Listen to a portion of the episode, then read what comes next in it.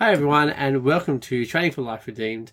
I'm Dan, and as always, I'm here with my father, David Jackson. We are going through the Bible in various stages today. We are starting a new little series. We're going to be looking at the letters that the Apostle John wrote that have his name on it. So, just to clarify that, we're looking at first, second, and third John. Today, Dad, we're just going to be talking about why the letter was written, or the letters were written, and then kind of address the kind of point of that and what's behind Yeah. it, really. So, John tells us in First John chapter five, verse thirteen, just because it's right in front of me. I don't memorize this stuff. I should. uh, it says, "These things I've written to you who believe in the name of the Son of God, so that you may know that you have eternal life." So, Paul seems not Paul, John. Just looking at John, not doing Paul. John seems pretty convinced that we can know Yep. that we have eternal life. That's number one. We'll talk about assurance. And then number two is obviously there's people who have eternal life but aren't sure That's right. and are starting to doubt themselves. And that's why John is writing this letter, particularly one John, and then obviously he writes two and three John. We are going to be doing these out of order from what I We're hear. backwards. So, uh, sounds like fun. So we're going to start with this first. Dad, tell me, why do you think this verse is so significant for what's going on with John? Uh, and then we'll talk about how that then impacts us. yeah, I think assurance of salvation is um, something that eludes a lot of people.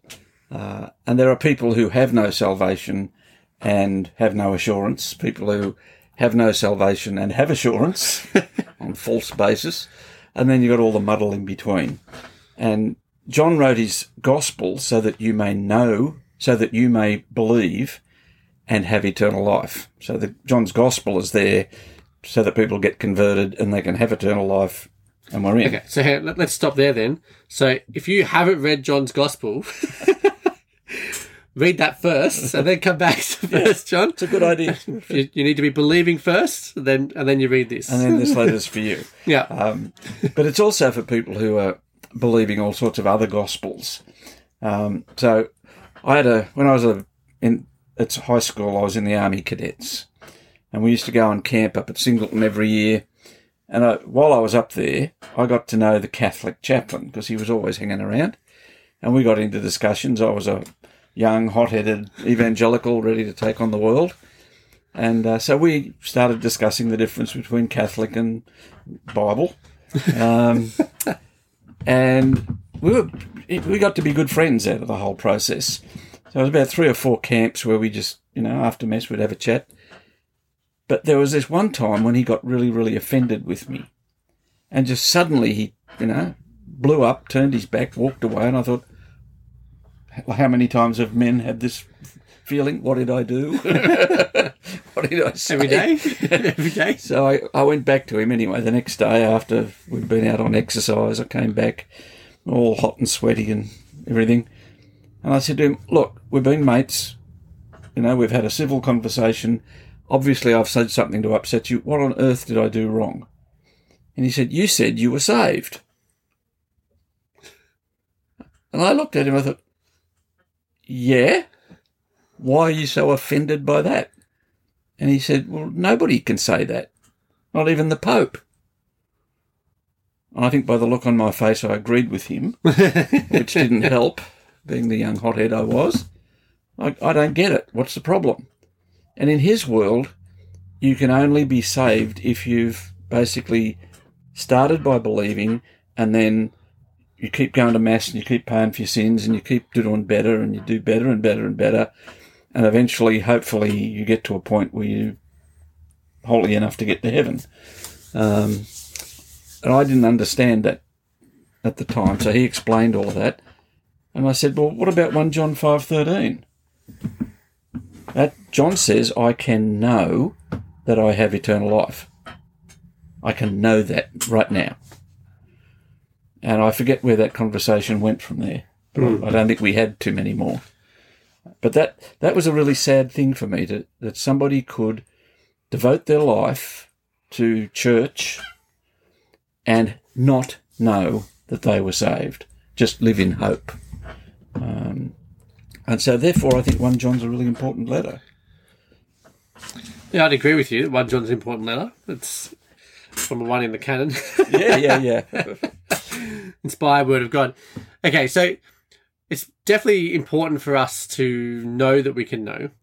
What is it? What's, I mean, I know the answer. I'm just like, what is it that kind of means that we can know? And it's because it doesn't rely on us, right? It's Yeah. because it relies on Jesus and his work. Uh, it's not about us and whether or not we've done enough good to cover our own sins. right. Jesus did the good that covers our sins, pays the price. And now we're kind of living with the benefits of it, but we can know that Jesus' death applies to us by how we live out our life, basically, Yeah. afterwards. Yeah. So, you know, as a young believer, about the same time, I wasn't sure I was saved. Um, and all of my classmates decided that I was a hypocrite. That didn't help. Uh, it didn't help particularly because they were right. Um, my lifestyle didn't match my profession of faith, uh, and that was glaringly obvious.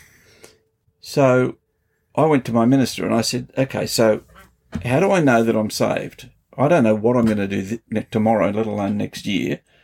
Um, how many people fall away from believing in Jesus? How do I know I'm not one of them?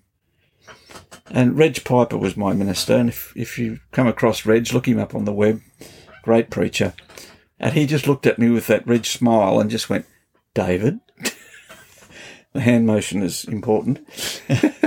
um, did Jesus die in your place? Do you believe that? Well, yes, that's the easy part, no problem there. He said, well, then you have no worries because it doesn't depend on you. If he's died in your place, God isn't going to lay your sin on him and then turn around and lay it on you as well. Uh, if Jesus died in your place, finished, done deal. It doesn't depend on you. And I went, oh, it had not occurred to me that it didn't depend, at least in part, on me. Hmm. He said, there's your basis for your salvation. All you've got to do is live up to it. Uh, but you're saved and you're living up to where you are, not earning where you want to be. And that was just mind boggling.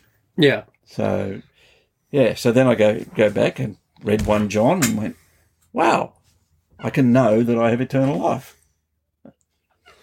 Yeah, and I think knowing you have eternal life comes from you know, one your head knowledge of Yeah, what's happened, but it also comes as you live it out. Like you see what you do day to day and how you you make specific decisions. Yeah. and how you go about that decision making process, and you know the Holy Spirit working in you, through you, around you. yeah, right? And like I, I really enjoy. There's a great book that's called Enjoying God, yes, uh, and I think part of the concept of that is the idea of actually just being purposefully thoughtful about, you know, whenever you're encountering things in creation or when you're reading a Bible or all that kind of stuff, you're actually thinking about uh, how God has done that in that context right there for you, with you, yeah, and you're actually like He's purposely doing things and it enables you to enjoy God a lot more and not be like fearful of him and not like not feel like a lot of Christians talk about how sometimes God feels a long way away and sometimes Yeah. he feels really close.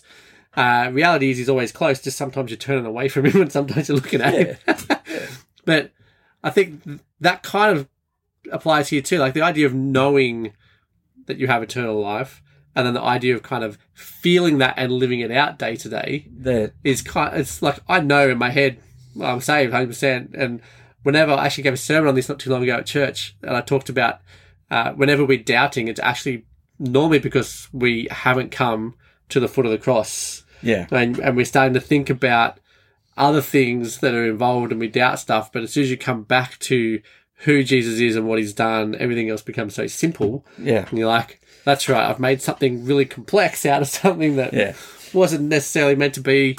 Well, you know, life can be complex, but that ability to just kind of day to day understand and feel, and you know, yes, I know it, but then I also have to have that other element of. yeah. I have to. T- today, I'm not doubting it, but but the things that throw up doubt. Um, John goes through the things that affect our assurance, our sense of assurance. So there's the ground of our salvation. What makes it actually real is what Jesus did on a cross. But then when we go, you know, I've committed to that, I've accepted that, I believe that, I'm saved.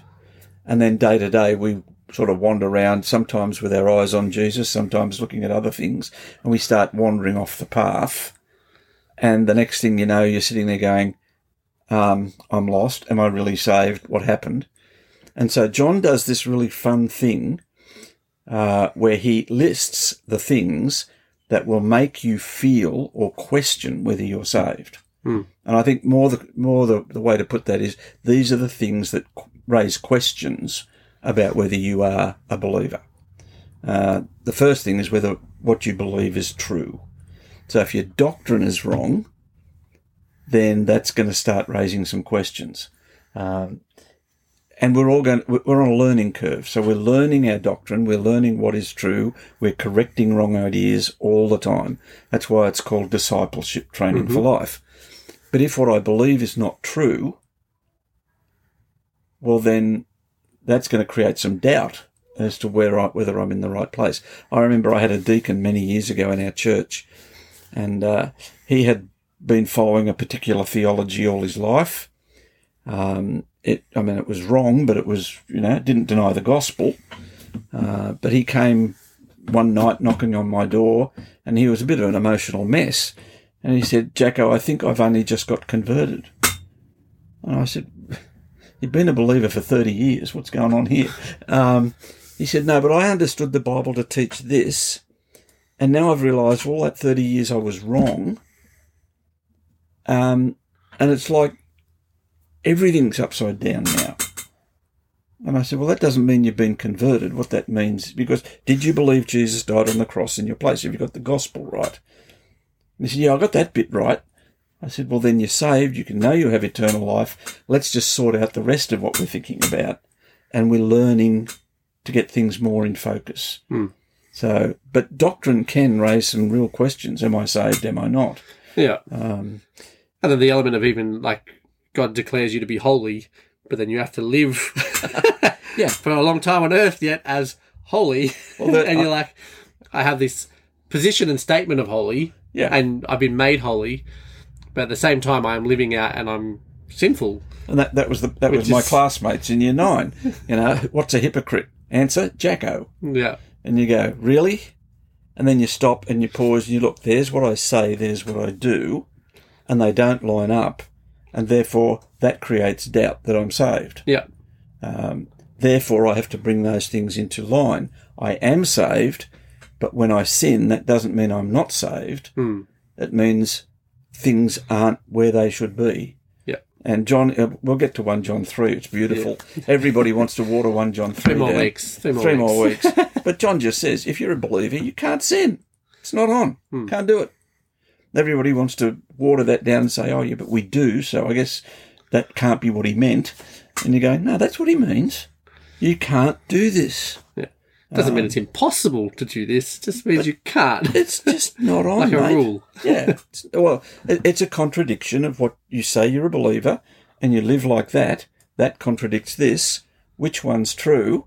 Hmm. And you say, well, I know I'm saved. That's the thing that's wrong. Yeah. And you go fix it.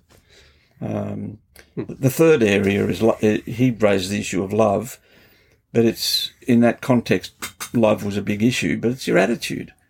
You can be right in your doctrine, rigorous in your lifestyle, and think you're better than everybody else, Yeah. and have fun, right have fun putting them all down. You know, where's the love? Where's the understanding of grace? Where's the heart? Hmm. So we describe it as head, heart, and hands. Yeah. Um, and any one of them that's sort of not up to par is going to create some questions, and you're going to have to go back to the cross and go back to the what's out of sync and work it out.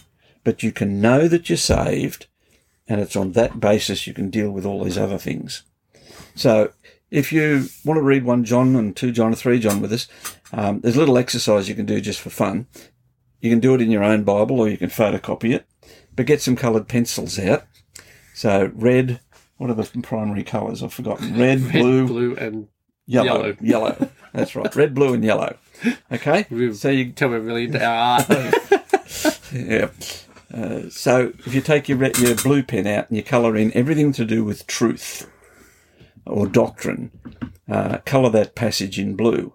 If he wants to talk about love, red sounds like a good colour. If he wants to talk about behaviour, yellow.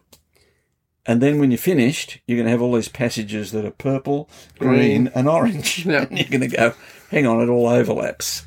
Um, and that's because we're looking at life from three perspectives. We're not chopping it into three bits. Hmm. Um, and that's the glory. You can know that you're saved, and then we're going to go around and we're going to tune all the aspects of our life into that reality. And that's called discipleship. And we can do it if we know where we stand with Jesus. Well, that brings us to the end of this episode. So I hope you will join us as we go through the three books that have John's name on three letters. We're going to start at number three in our next episode. So please make sure that you read chapter three. We would love you to do that with John us. 3. Yeah, John three, three, John. not three chapter John. three. Three Oh, John, one John, three, three I'm John. doing really well today. Third John, it's only one chapter. So read through that.